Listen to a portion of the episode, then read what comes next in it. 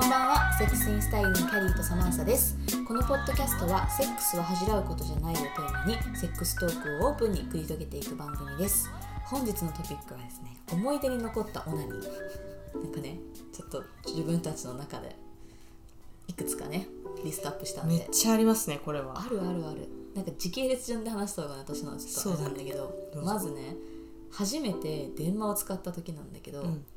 その肩こりがひどくて学生の頃にそれを見かねた私のおじいちゃんおばあちゃんがなんか使ってないからこの電話あげるよって言われて本当に電気マッサージャーだったの、うんこう充電コンセント挿してさなんかパナソニックみたいなやつ。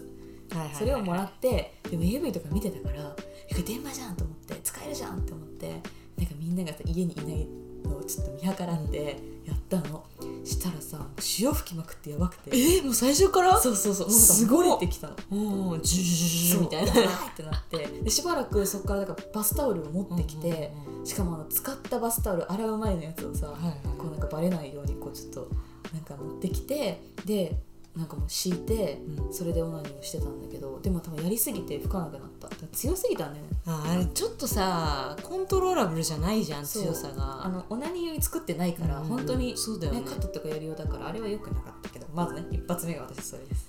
で私もねじゃあ古いのからいくと、えっ、とまずねそう震えるものっていうのがうん。気持ちいいっていうのを聞いたんだけど、うん。実家住んでたし家に人がいない時間もあんまないし、どうしようかなってなってお母さんスーパーに買い物行ったのよ、うん。でなんか他の家族みんな家にいなかったから、うん。あれ？と思って。うちのお母さん電動歯ブラシ使ってたよなみたいな。うん。で本当はうちの一家全員あの電動歯ブラシを使ってる人たちだったんだけども、お父さんがなんか出張かなんかでいなかったのと、なんか妹がなんか一応使っててでもなんかあんまいい電動歯ブラシじゃなくて、うん。で私のはなんかぶっ壊れてて、でお母さんのが超いいセソニックケアのやつだったね当時いいやつだったんだけど、これが一番すごそうだなと思ってただそれを直で当てるのはさすがに申し訳ないからサランラップを巻いて それでジューッと当てみてみたんだけどまあ気持ちよくてクリトリスに当てるのは、なんかこう微振動っていうかね。あれいいらしいよね。いいよあれ。なんか普通に売ってるオナニー用のそのおもちゃよりいいって聞くそうなんだ、うん。でもなんかねさすがにちょっと本当にアホだしこう好奇心が旺盛すぎて中に入れちゃったのよ。あそれはちょっと、ね。えぐれるかと思った。死ぬかと思ったもうダメだった。クリトリスクリトリスにしとこう。中に入れる系は危ないよね。うん。代用しちゃダメだと思う。中に入れるおもちゃ、ね、その発音内ってそういう系だよね。家にあるものでやっちゃうよねでさ私それでさ、まあ、芽生えるわけじゃん電話に。でもさそれこそまあ実家だし買えないじゃん。買ってどこに置いとくのみたいな感じで。ずっとなんかこう見てたりとかしてたんだけどでそのタイミングでなんかこう大学に行くってなってでその大学の受験前なんか下見みたいな感じで行ったのよ。でその時に一人でホテルこう親が取ってくれて、まあ、回ってきなみたいな感じだったんだけど来たと思ってでもすごい調べてでその時なんかこう大人のおもちゃを売ってる専門店みたいなつけてねそこに一人でこう買いに行ってでなんかそれで3つぐらい買ったの。うん。なんかローターとん。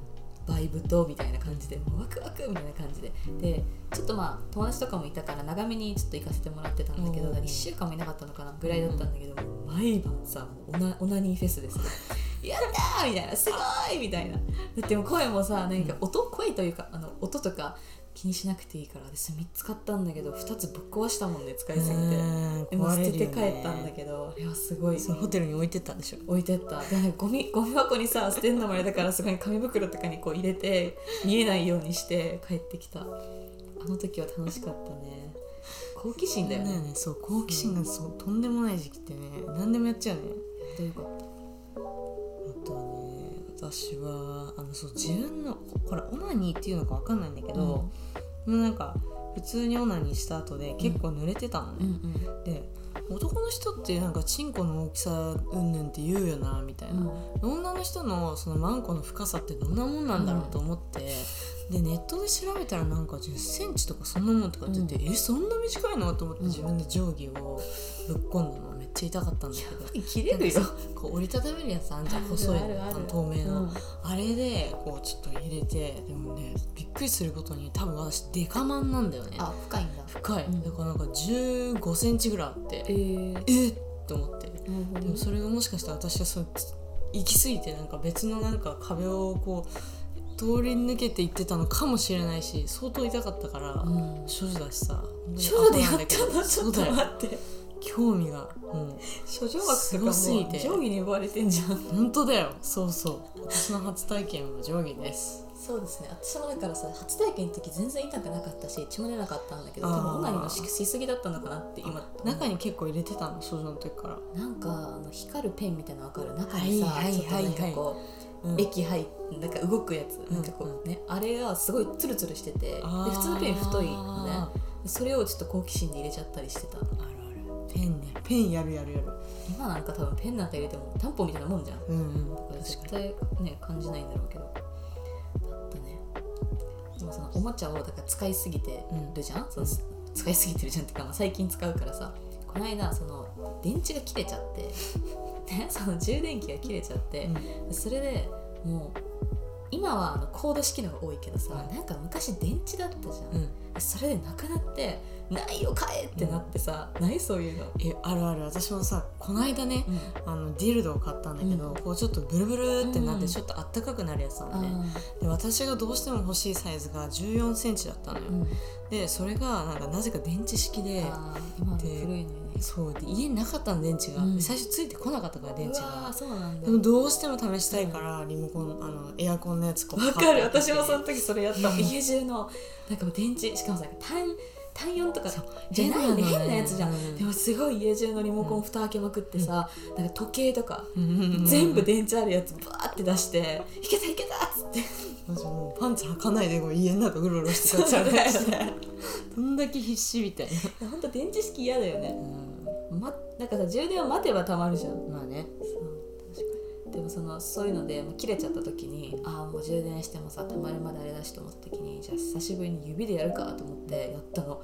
めちゃくちゃ良くてさ。ええそうこれ本当に思った。うん。なんかこうやっぱりこうバイブ的なローター的なやつでさ麻痺してくるじゃんクリス、そうだ指でしたらね、やっぱねいいのよ。あそうなんだ。もう2年ぐらいしてない指で。じゃあじゃあやってみて。それこそえー。ある,、ある種オナキンだからさそうなんだ。なんか前儀にローターとか使ってもいいかもしれない、ああある程度こうちょっと体を敏感にさせといてみたいな。で本当にクリトリス触るだけとかね、うんもうなんかねこうバイブってさこう当ててブーって触れるだけじゃん。指だとさこうクリックリってできるからさ。あーあの円を描くね。そうそうそう。確かに確かに。でそのさウーマナイザーとかこういろいろあるけど、もうやっぱりいいのよ人の手。で人がさやってくれるよりも自分でやろうが絶対分かってて気持ちいいじゃん。でやっぱもう指がうん一番最強説って最近気づいた。え利き手でうなりしてるねそれっしてるしてる。たまにね。すごいたまに、あのまだ指の頃、うん。私たまに利き手じゃない方の指でやってたら、なんか人にされてるみたいで。男みたいなこと言うじゃん。気持ちよかったるなんかさ利き手じゃない方でもやるけどさ、なんか座ってさ手の上にしびれるじゃんって、うん。それでやると手の感覚がこうないからあ人にしてもらってるみたいになるやってみよう。やってみるの動かないじゃんすごい。めっちゃ面白いじゃんと思ってそれ聞いた時。やるらしい。よあとね私一人暮らしを初めてした時に、そのディルドってこう吸盤がついてるからどこにでもくっつけられるんだけど、うん。まず最初に思ったのがリビングのど真ん中。荷物もなかったからさ、うん。引っ越したばっかり、うん。真ん中にバーンって置いて、全裸になってそこにもう気丈位をこう叫びながらやったのよ。みたいな。今まで誰かと住んでたからさそういう開放的なオナニーをやってきたことがなくて。いつも声出さないって言ってんのにその時あえて出したその時あえてねもうなんか動物のようにやったね。声出すとさ良かったりもしない？あわかる。ちょっとだよねびっくりした。自分こんな声出んだみたいな。そうなんかさこの出さなくていいから、出さなくても全然できちゃうから無音でやるじゃん、うん。でもなんか出してみた方がいいようにも聞いたのよ。おなんか声になんか出してなんかこうなんかその子はね好きな人の名前を叫ぶとかってなんかおおと思って。聞かれてた恥ずかしいそう。でもそれ,、まあ、それは叫ばないけど、うん。でもこうセックスしてるみたいな声を自分でも出してたら高まっていくのかなと思っうん。て、それはあったね。すごいな。すごいよオナニーもねやっぱさマンネリしてくるじゃんオナニーも、そうなんですよ。これちょっと変化をね変化球がないと。あれはシャワーオナニーあー私やったことないんだよね。でもなんか友達が間違えてこうシャワーをこう持ってるつもりがこう手から滑ってバンって床に落ちちゃってたまたまそれがクリトリスにバンってして、あの直撃した時「え行った」っつってて一瞬で？そう。すごいね。聞いたことある。あれもシャワーヘッドによるよね。ミラブルとか絶対痛いじゃん、あー痛そう。うわー。うわーもうなんかもう針で刺されてるような感じじゃん。だって普通に体とか顔でも痛いしね。うん確かに。なんかあのシャワーオナニーをさそのシャワーでせずに、うん。浴槽に入ってさおするのとまた違うって聞いた。ちょっと柔らかくなってそうそうそう。なんか水圧がこう変わるじゃん、お湯もったいないけどね。超溢れてくんじゃん、うん。わかんないけど、水なんか安いようなにそうだね。そうだね。水水なんかあれでしょ。電池切れるとかないからさ、